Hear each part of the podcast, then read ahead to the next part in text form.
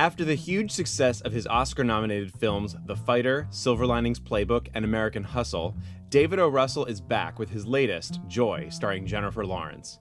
In this episode of 92Y Talks, the director sits down with Reel Pieces moderator Annette Insdorf to discuss the drama, which is based on a true story, with actress Isabella Rossellini. The conversation was recorded on December 15th, 2015, in front of a live audience at New York's 92nd Street Y. Well, we are very pleased to be welcoming the director and one of the actors from Joy. And I just want to start off with one word of congratulations because last week, when they announced the nominees for the Golden Globes, Joy received a nomination for Best Film in the musical or comedy category. Nice way to start. Um, I'm going to say one thing just honestly. I was expecting from most of the actors in the film the excellence that they've been showing for years Jennifer Lawrence and Bradley Cooper and Robert De Niro. But in all honesty, the actor who surprised me the most was Isabella Rossellini with the fully realized character of Trudy. So I am very grateful to have both. I'm going to start off with a question for David O. Russell. Although you said you wanted to tell them something about the 92nd Street Y and its importance to you. I, this has been a very special place to me, going back to when I was a struggling writer here, and I would come up here to see great writers speak on this stage. So it's an honor for me to be here, and I want to thank you all for coming out. Wow. This is- and I'll tell the story at the end. I'll tell the story at the end. Honor for us too. Um, could you tell us just a little about the origin of this? I know that the story was co-written with Annie Mumolo, who also co-wrote the original Bridesmaids film with Kristen Wiig. How did that develop? Um, and did you write the screenplay directly for most or all of the actors? Well, just to clarify, uh, the project was offered to Jennifer and myself together as a team, and um, we we thought, in some senses, it might be too soon for us to do something together again so quickly. But we also believe in acting from instinct. So we both talked about it quite a bit and decided there was a movie here that we hadn't seen before that we want, both wanted to make that exceeded Annie's draft. And Annie very graciously actually stepped aside because she knew I wanted to write it from the ground up, and she and I have great admiration for her work. But she had a different thing that was more of a biopic, and I didn't. I wanted to do something that had these larger questions in it. Um, what is the emotion, joy when you're 10 years old in your room? What is it when you're married? What is it when you're divorced and, and trying to support yourself? And you must make peace with, with life and your family. So she stepped aside, and I, I we share story by credit, and uh, I wrote the script from the ground up, and I do write principally forced for Jennifer, and to do things we've never done before. That's uh, that, that's and then and then for Robert and Bradley and so on, to do things that are worthy of them that we've not done before. If I'm not mistaken, because I did a little research, Trudy is a fictional character. Well, partly. I mean, it is it is absolutely true. Some of the stranger things in the movie are true. Um, and I got the blessing of Joy, my, the actual Joy, who it's based on, to do with it what I wanted to do. And I'm happy to say she embraces the spirit of the film because I wanted to make cinema out of it. And there was a girl, the only reason any of this happened, why we're sitting here right now, is because the, the, the man, the father, Rudy, was a romantic who ran a metal garage that built all the school bus routes in eastern Long Island and maintained the buses and had a divorce that went on for many years with Joy's mother. And he was a great romantic who dated uh, on I, all these crazy facts I learned on a, on a 900 number. Um, you know, because I said to Joy, I said to Joy, I said, when did you really think of this idea?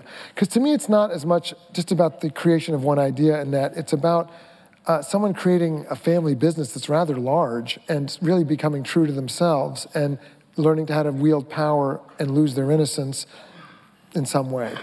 So uh, she said it was on a boat. I said, just like the scene with De Niro. I said, like a motorboat? She said, no, a big 60 foot sailboat. I go, but you told me you were broke. She said, I was broke. It was my father's boat. But I said, but you said he was broke. She said, well, it was his girlfriend. I said, well, how does a broke guy with a metal garage have a lady with a 60 foot sailboat? well, he'd go on a, on a 900 number. I said, what are we talking about right now? What is the, what is the, what is it? What is that? She said it was like a Match.com in the 80s and 90s. I said, Are you kidding me? She said, No. Why are you focusing on this? I said, This is because this is why I make movies. These, so when I was trying to think of who, so the girlfriend did make it possible. That is true. And she did have a big sailboat, and that is where the idea first came from. Now, to create her as this singular creature, who else is like Isabella Rossellini? Let's think. Nobody. So, I mean, I just love listening to her speak. Uh, when David first approached me to do this, I felt, in a way, why did he want me? and I said to my daughter, "Am I really, am I really that scary? I don't think of myself as being that scary." And and she said, "Actually, to me, Mom, you are. You can be, you can be, isn't that a story you told me?" so, so I just think she's. I wanted someone very singular. I wanted someone who felt continental and romantic, yet who had just had been like a working girl wife of a Garmento. You know, I could see her whole story there. She met him in Milano at the swimwear trade show. You know, and my, and my father was a salesman, so I have great respect for salesmen and all the world and the, the people that put bread on their families' tables. And so she has this continental, elegant air about her, um, yet she's tough. And she also uh, is a work is someone who worked. So I thought that was very special. You know? and, and, she and Robert had a very special chemistry in the car that I liked quite a bit. well, I, I, mean, I'm very interested because. I mean, you started acting in Vincent Minnelli's A Matter of Time, you know, that, that's starting with Bergman, and you've been working steadily ever since. I don't know that everybody in this audience is aware that partly because you do speak Italian and French and, and other languages, you're constantly making films in Europe that we yes. don't even get to see. I mean, I found out about your Josephine in, in oh, you know. Yes, my Josephine. I played. With, you know, when I talk about Napoleon, I always indicate myself because I played his wife. So I say, no, because Napoleon. And then people say, why do you indicate yourself? Because I, I'm Josephine.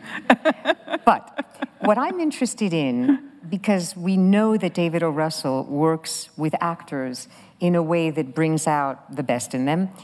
How was it different? For example, was it a question of rehearsal or improvisation for you? What were the aspects that distinguished the set of Joy from, I mean, I'm not going to list all of them, but I think of Blue Velvet and uh, Big Night, and I think of um, Cousins and Guy Maddin's films and John Schlesinger. You've worked with some of the greats, Peter Weir. Yeah. What's different? Well, every director works differently. including your father. Including my father. And one of the things that I love the most is to work with different directors and being directed by different hands. First of all, if the directors are as wonderful artists as David is, it's almost like taking um, a trip into their mind, you know? And if the mind is interesting, the trip is very interesting. So I am try to be as available as I can. And David, I mean, to just say something that that I think surprised maybe in the American tradition, but I quickly felt at home. David talks during the take, and some when because I wasn't the only actress that was working with David the first time, and so I could see that some of my colleagues were thrown because generally the director says action, silence. It starts with silence, said by the assistant director, then mark, and then action, and then cut, and then you can talk. But David directs you while you are doing the scene. And uh, it surprised me at first just because I hadn't heard it for a long time, but my father directed like that. Because in Italy, all the film are dubbed later. Fellini, who was my father's assistant, directed that way. And he probably comes directly from silent movies, where the director directed right there. And it, I think it feels like an orchestra director. Once I was a voce recitante, uh, in, a, in, an, in an opera. And it was amazing because he, the director, the orchestra director, was telling to the fiddler, a little higher, a little lower. Uh, uh, uh. You know, it was happening right then. And I felt very much like that with David. So I felt totally at home. Thank you, Isabel. That's good. I actually heard when, when you did the screening for SAG a, a few weeks ago, the actor Edgar Ramirez from Venezuela, who plays Tony, he mentioned something about you never knew where the camera was going to be. You know, he, he found that it was scary and liberating at the same time that you, he never knew what to expect. And I didn't know, is that, did you want to have this kind of spontaneity where an actor isn't just rehearsing and then doing exactly what he or she is supposed to? Well, first, let me correct this um, notion because first I write a 176 page script, which I keep rewriting right. um, all the way into pre production and on the day of. Um, and I don't. I think I don't. I don't know that I'm the only filmmaker to do that. I also this have to compose every shot. You can't make these films on our schedules unless you have a very detailed plan. Um, yeah, having said that, and, and this film in particular had a very specific visual design that was preconceived um, with the frames, uh, inspired by Edward Hopper and Andrew Wyeth in particular, and some of the classic cinema of the 40s and 50s, was, which we wanted a timeless feeling with more master frames and almost a black and white palette in the first half with more backlit and silhouettes. Um, and the second half kind of becomes colorful when she enters this other realm and defines her own space because in the first half she's defined by the space of others. Um, having said that, there are moments when you need to make a scene happen. And if I remained formal, we would never make our schedules. You know, to make a cinema that is about human beings principally, which we've done for four films now, which have reached wide audiences. And I should be sure to emphasize that point because I have great respect for all so many kinds of cinema, but we've had the pleasure and privilege of reaching wide audiences with The Fighter, Silver Linings Playbook, An American Hustle, and Knock on Wood, Joy. That's not easily done in today's marketplace. You need to have a lot of uh, usually action or, or, or animation or special effects to reach a very wide audience. Um, so that's a special, very small landing strip. And the reason I take all this time to tell you that is it means that we have a bargain with the studio that says this many days. And we invite that and we say, okay, and we make it part of our process. And Robert De Niro welcomes it because he says it does add a sense of immediacy. But it's not my plan to do that way. I'm not John Cassavetes. Do, we don't make up dialogue on the day. We're not, we're not doing what he did. We have a plan and we're following it. But here it comes. The baby's crying. The Edgar scene's a good story. The baby's crying in Jennifer's arms. She's saying, I don't want to shoot this scene with the baby crying. I said, What are you talking about? This is over a screaming baby. What are you talking about? That's what the scene's about, a screaming baby. And she, and she goes, But it's upsetting to me. I said, I said Perfect. because you're about to get a divorce right now. And you're about to tell your husband that you can't do this another second. And she said, it was just so upsetting. I said, yeah, let's film it while you're so upset. And so, um, so she's crying and holding this crying baby and, and her husband. And t- during that scene, if we did it formally in that, could, we would have lost a day. You see what I'm saying? On a regular schedule. But I like to be very responsible with the budget and everything. I believe it's important to be a good partner to those who take a chance on you especially in today's multi, there's so much media and so many, so many things being made. So during the take, I then, I then start, it's like a, it's a circus. And I'm saying, and I'm trying to make everything happen. Uh, I say, Edgar, start shouting at her in Spanish. What? I can't hear you over the baby. Edgar, talk to her in Spanish. What? I don't know, just say what, you know, beg her to stay with you. Say some things.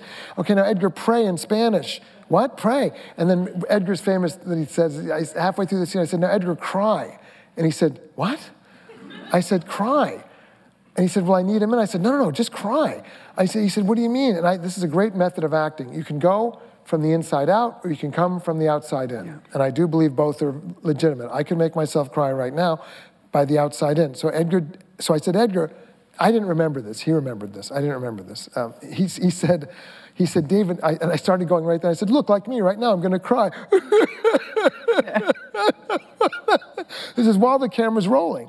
And so then he started faking it, and then he started to cry for real. So that's an example of, I think, what you're yeah. talking about during the camera. No, I mean, so it's, it's true. I mean, most of the time, especially when you go to acting school, they always teach you to do the inside out. And of course, it's very important that you feel like the character, you anchor your, your own emotion to the character. But with David, there were moments that I discovered that I would say, David, just say the line you want me to say it. And he would deliver, me, deliver the line, and I would copy it like a parrot. And I found that in the rhythm that he was giving me, like a music, there is emotion. And so I would repeat the same three, four times what David gave me, and, and then it was outside in, just by the rhythm of the delivery. because and I was I thought that was a terrible cheating thing to do that you were not allowed to do. That there was like an indication you're not never supposed to give an actor a line reading. And it was the great Dustin Hoffman who uh, told me that it was a perfectly legitimate way to find a character because rhythm and music of talking and how someone talks is a character.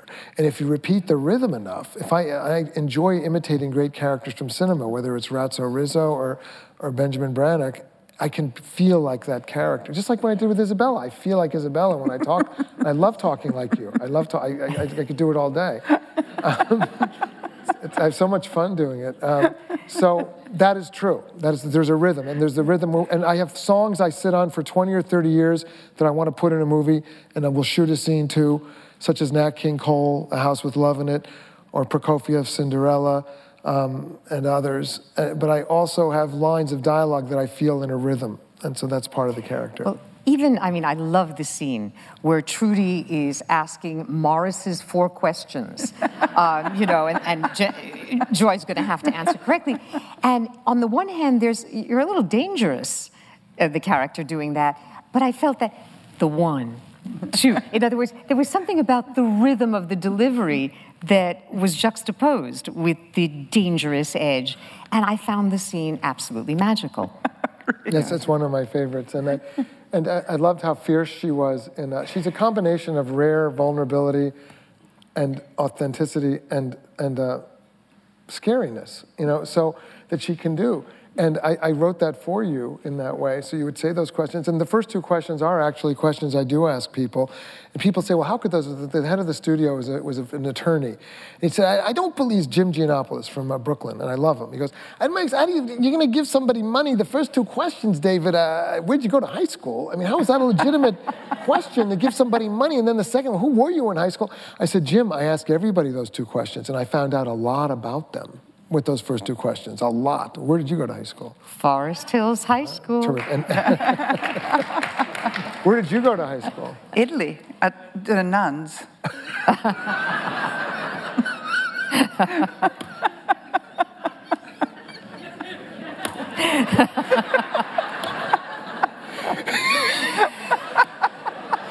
Italy at the nuns. Okay, so and who were you in high school? Um, I was the person in charge of all the musical productions called Sing. It was a, it was a competition. Somebody here knows about. It. We had a musical competition. The you know sophomore, junior, and senior year, we would put on a show every year, and that was my life was very tied up with that. So you were an impresario even then. Yeah. and who were you in high school? Oh, I, I was the donkey. The, one, you know the one that the nuns give you ears like this, and they put you on the corner because you're a really bad student. they call you the ass, you know, the Why? donkey. Why? Why? Because I never did the homework. Uh, I skipped. I pretended to go to school. Then, uh, I, you know, I pretended to enter, and I would exit another door, and would take the bus and go to the beach and come back when the school was over to go home. I was really bad. wait, wait. So, how do you say donkey in Italian? Asino. Asino. Mm. I feel another movie in the making here. I, I, um, I was struck by the introductory title, inspired by the stories of true women. It's in the daring, plural. Daring women. Daring, I'm sorry. True stories of daring women. True story, exactly. One in particular, yes. See, thinking about the donkey in Forest Hills High School, I get That's okay, you're allowed to get it right. But um, why the plural? In other words, we know that we're going to be seeing pretty much the life of Joy Mangano. Could you talk a little about the strong women in general? Well, to me, you know, like I said, I didn't want to do, you know, a biopic that doesn't interest me. Just like I had no particular desire to make a movie about Abscam or about boxers. You know, to me, it was about the people. It always begins with the people and the specificity of the people, how they talk, what they love, what makes them love life, uh, what they're afraid of, how they dress, what their houses look like, how they, you know, how they love and how they hate. So that was the question for me in this picture. And to me, it was inspired by, in part, Joy Mangano, whose last name is never said, but joy is a wonderful word for me as a director. You know, my friend Spike Jonze said, Will the movie also be about that emotion? I said, Yes, at each different age, because that's the question for me. What is mature joy? And how is it different from childhood joy?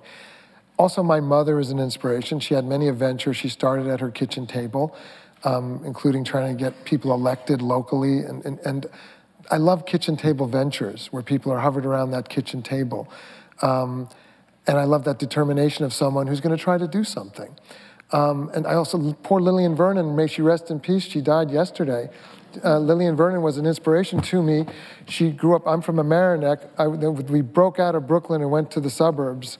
I was the first generation out there, and uh, you know, uh, she was in Mount Vernon, and she named her company after Mount Vernon, and she was the first successful, very successful woman mail order for home products. And mm. it was always a big deal in our house when you got one of those things, you know, um, whether it was for the kitchen or the bathroom. And so she was an inspiration to me because she had a Latino husband. And I wanted Jennifer to have a Latino husband because I wanted her to speak Spanish, because I speak a little Spanish. And I just like challenging her to do different things she hasn't done before. And I also like multiculturalism. So her husband did want to be a singer, Tom Jones. He did live in the basement. they were the best divorced couple in America, which is something I haven't seen. But he wasn't Spanish. Lillian Vernon's husband was Spanish, her third husband. And because Joy Mangano has a credit as executive producer and presumably was involved with you in the shaping of this, did she have any problem? In other words, what role did she play in terms of either limiting or giving you complete freedom? She had to give me complete freedom right away, or I, Jennifer and I wouldn't have done it. Because Je- Jennifer said, "Well, we'll do it if we can do what David and I do," you know, and so uh, we were very frank about that, and she was trusting. Uh, and I had many phone calls with her. I didn't want to meet her in person because I didn't want to feel beholden to her personally. I know how hard it is to have a story made about your own life. I did it with the people in The Fighter. I know how difficult that is. How could any movie really uh, feel like your life? It isn't. It's something else. It has pieces of your life in it. Uh, I, I, remember meeting Robert Redford at the New York Film Critics a couple years ago, and I said I, what a hero he'd been to me, and he's responsible for my first marriage uh, and my first film. And you know, um, to you know, uh, and I said I read a biography of you, and I thought you're. He said that's all horseshit. And I said, I'm sorry? He said, it's all horseshit. I said, weren't you a juvenile delinquent in, in Van Nuys? He said, yeah. I said, well, didn't you go to Europe and live on, you had nothing, you had no money? He said, yeah. I said, and, I, and he stopped me. He said, well, hold on, in his Robert Redford way. He said, let me ask you a question. How would you feel if someone wrote a book about your life? I said, point taken, sir. um, so Joy spent 100 hours on the phone with me. Um, and I just asked her all the questions I like to ask, which she thought was odd because I, the details I want to know about are not the details she thinks the movie's going to. She felt like she was being psychoanalyzed. and I asked her what people wore, and I asked her what, you know, what soap operas her mother watched, and, you know, all that stuff that she didn't think was important. You know, to me, that's the movie. Um, so she was involved at that degree, and after that, we took, we took it from there. And uh, she's now come in and fortunately embraced the spirit of the film and um, I'll tell you one little story about when I did meet her in person, um, which is Robert De Niro insisted that we meet the real father, Rudy, and Joy in person. And we, Jennifer, Robert, and I did it. Um, and Robert let his office, like Rudy's garage, be the home of the beginning of this movie. And he was very gracious. And he would just come in and out. And he was very benevolent. And he's, we, we soak up a lot from him because he runs a lot of businesses. He has many children. He has a big family and he has to balance all their needs, and he was the godfather in part two. And, and, and, and we, are, we, we all fear, love, and respect him. So he was being like Rudy, letting it all get born in his, his office. And he'd just come and he'd let us do our auditions there. Did you audition there? Yeah, I auditioned there. So in this office, we, then we went to his lobby of his hotel and we sat there with Joy, Rudy, and the daughter, Christy, very beautiful daughter who grew up that's why I wanted to show her a little bit grown up in the end to run her mother's business. She's a mm. formidable young woman. It's a, truly a family business. And um, first thing out of the father's mouth when they sit down, this 80 year old man in an Argyle sweater, first thing out of his mouth is, When I created all these things, when I did all these things, and we know that's not true, and we know that, and we know that he sued her and lost. Um, and we also know that without him, none of it would have happened. And we know that she loves him and forgives him. And we looked at her to see if it was going to be like, you know, the Jerry Springer show, you know, where she was going to, you know, grab him by the throat. And she, we, we learned so much about her in that moment. The way she sat there and just looked at him with love in her eyes and didn't say a darn word, didn't make a face, didn't do nothing, didn't look at us, didn't wink, didn't laugh. And we said, that's Michael Corleone. You know, she, and, I, and, and I've never seen a woman in business with a family business being Michael Corleone like that. And that was why we were making the movie. Because she has a very big spirit, you know, um, and her husband works for her without any threat to his masculinity. He works for her and he's her ex husband. So these were all things that we loved. Wow. I mean, it's true. In the film, early on, I thought this woman is a paragon of forgiveness. I would not have the patience, you know, with the father and the ex-husband and the half-sister, and I just I had to, you know, reorient my sympathies to understand this is what she was, and it worked. She was born that way. She was the one. Some people are born that way. Her, her grandmother, who was her true eh, rock, more than her mother. Her mother was more like her third child, she always said. And that happens. That just happens. People are born that way. You know, her mother was born like this bird like creature, and her grandmother was very formidable and always said that she believed in her. And that's all it took was for one person. But the, to be the unanxious presence in the room, you see? And that's very, very powerful. Her grandmother's quiet but very strong, and Joy was the unanxious presence in the room. And that's a great power. When she says at the beginning of the film, this here, this is a power. I don't need a prince. This is a special power. That's the power of anybody who will try to do anything in any, whether it's business, marriage, cinema, art, you will be alone. And that's why these frames were so important to us. You will walk through the valley alone, ultimately. Um, no one will do it except you, ultimately. And you have to, that's why we liked framing her alone on the streets of Dallas alone in that Edward Hopper shot of the window. She had to go alone. She had to do it herself, and she read all those documents herself. No one else read those. She was cooked, done, over. And she read, you ever try to read patent documents and legal documents?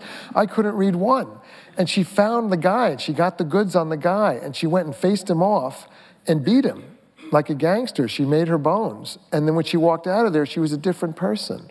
Um, and uh, I, I no, I, I mean, and two things. I, I commend you because I think that most movies these days, they still believe that the prince, in other words, that the romantic comedy has to have the kiss before the end. And even though I feel sometimes your kinship with Frank Capra films or others of the 30s and 40s, I think it's great that Joy remains her own person without depending upon a man for, for validation. And that makes this film a bit different from the mainstream. And I also love that you cast as her grandmother Diane Ladd, who for many of us still incarnates. I mean, Alice doesn't live here anymore. You know, she, she received three Oscar nominations for supporting actress, Diane Ladd, for Alice Doesn't Live Here and Wild at Heart Rambling and Rambling Rose. So, you know, inspired casting for someone that incarnates a whole history of American cinema feminism. You know? Yes. She's a wonderful woman. She's an ordained minister. She was a very important person on our set. And these two have a very funny uh, karma together. Uh, her, Martin Scorsese's one picture devoted to women, Alice doesn't live here anymore, uh, had Diane in it. And yeah. You were married to Marty shortly after that, right? I was married to Marty, but Diane, so Diane always says that she has, my, my mother was nominated the same year, uh, that Alice doesn't live here anymore. I think it was for Autumn Sonata.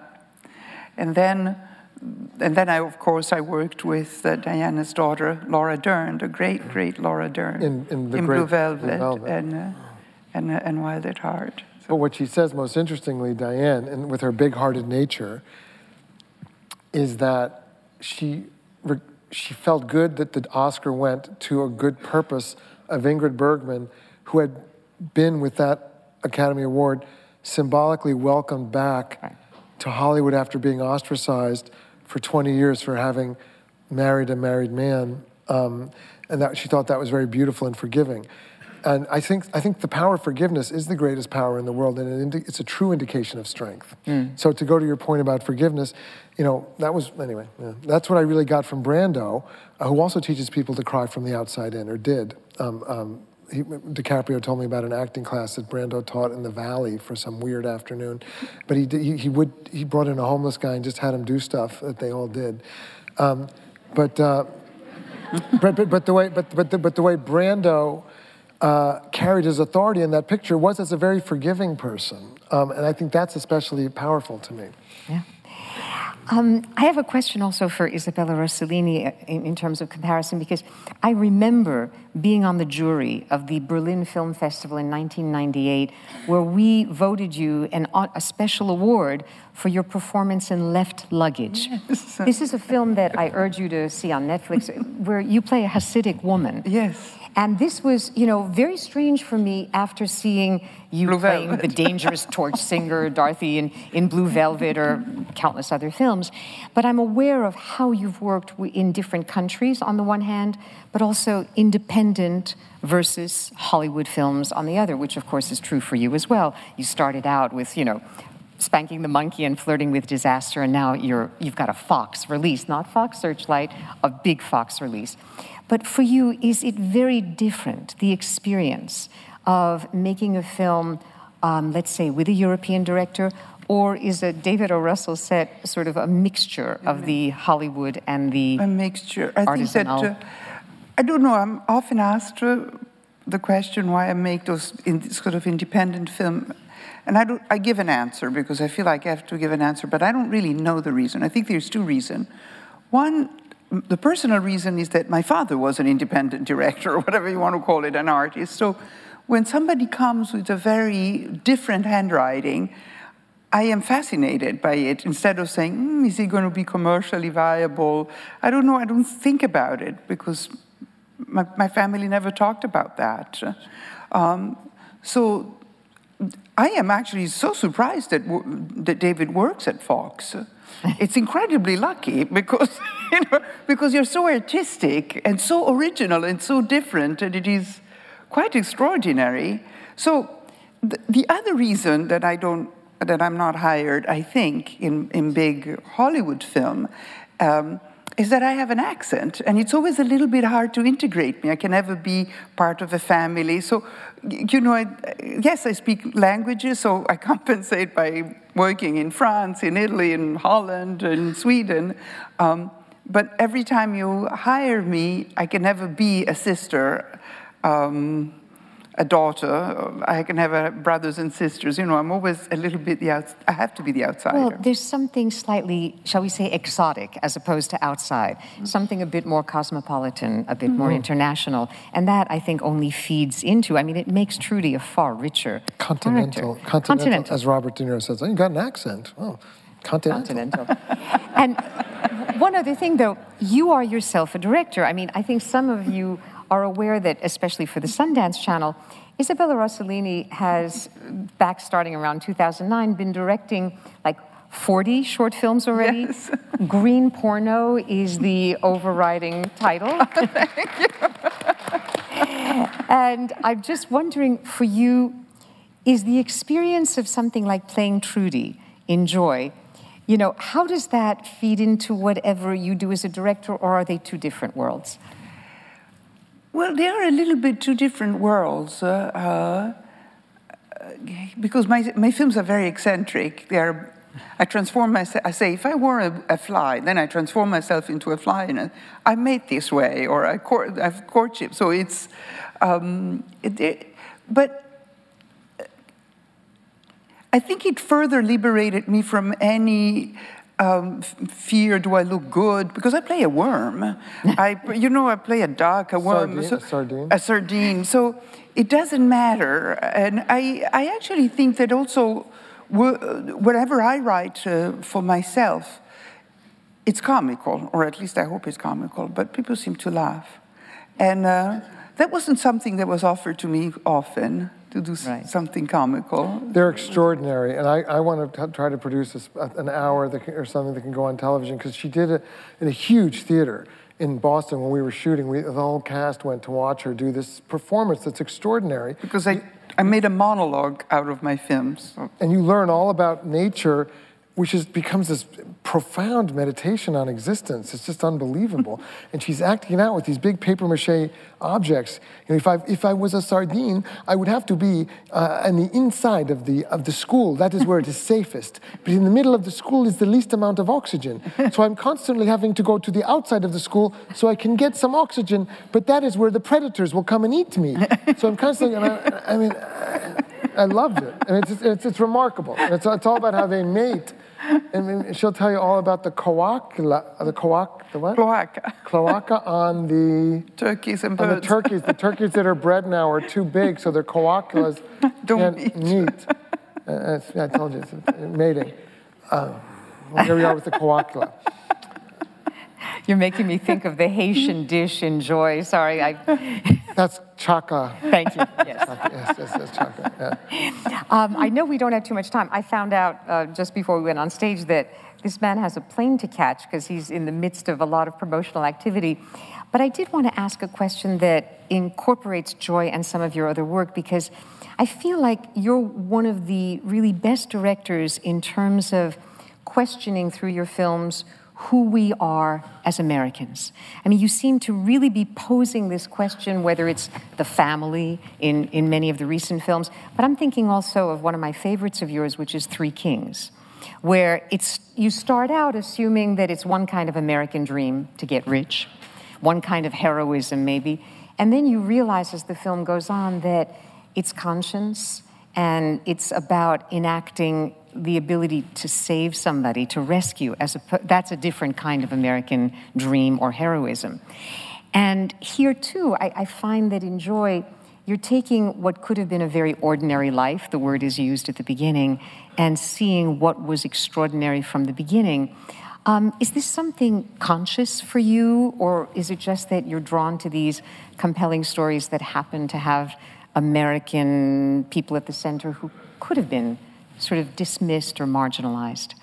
I am interested in ordinary people, and I did discover in the last five years, starting with The Fighter, which is a new chapter for me, that who you are is defined by where you're from and who you loved and who you were surrounded by, even if you struggled with them. And there's a great, deep, intuitive truth you can find in that. And the fact that I could find that truth about the people in The Fighter, um, even though I'm half Italian and half Russian, I'm not Irish, I, I related to that family. And I, that was able to make it very personal to me. Um, and that's where women characters started to become very powerful to me with Melissa Leo, who you know was honored that year, and the Seven Sisters in that film, and and uh, Silver Linings Playbook. I love the homes. I I, I, I suppose I, I love community and I love neighborhoods and I love homes, and I um, I'm fascinated by them, and I feel like there's something very profound about families. Everything's right there, um, the deepest feelings, um, the deepest an- animosities um, the deepest betrayals, uh, the deepest loyalties. Um, so these are all things that I do love. Three Kings is a different question. Um, you know, I, I, was surprised that no one had made a picture about that war. And now that war has gone into syndication.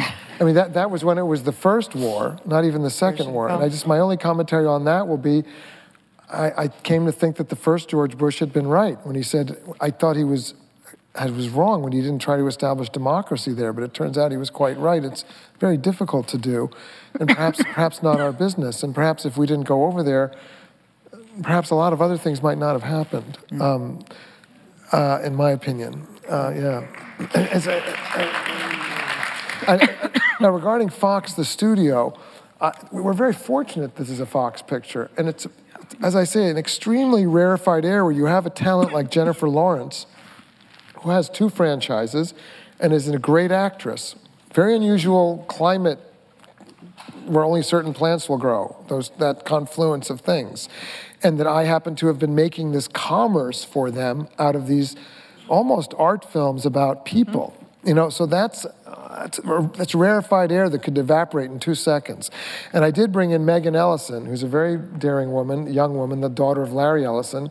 Um, and she's a very brave young uh, gay woman who has financed uh, American Hustle when other people wouldn't.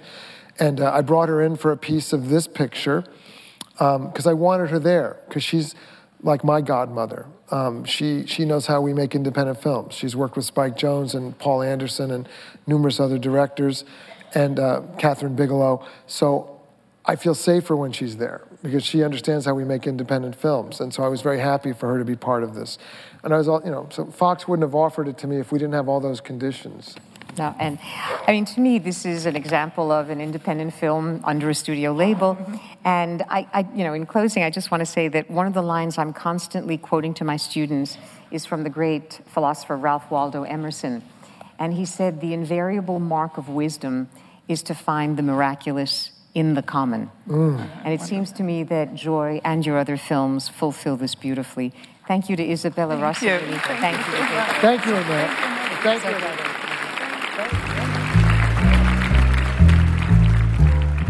Thanks for listening.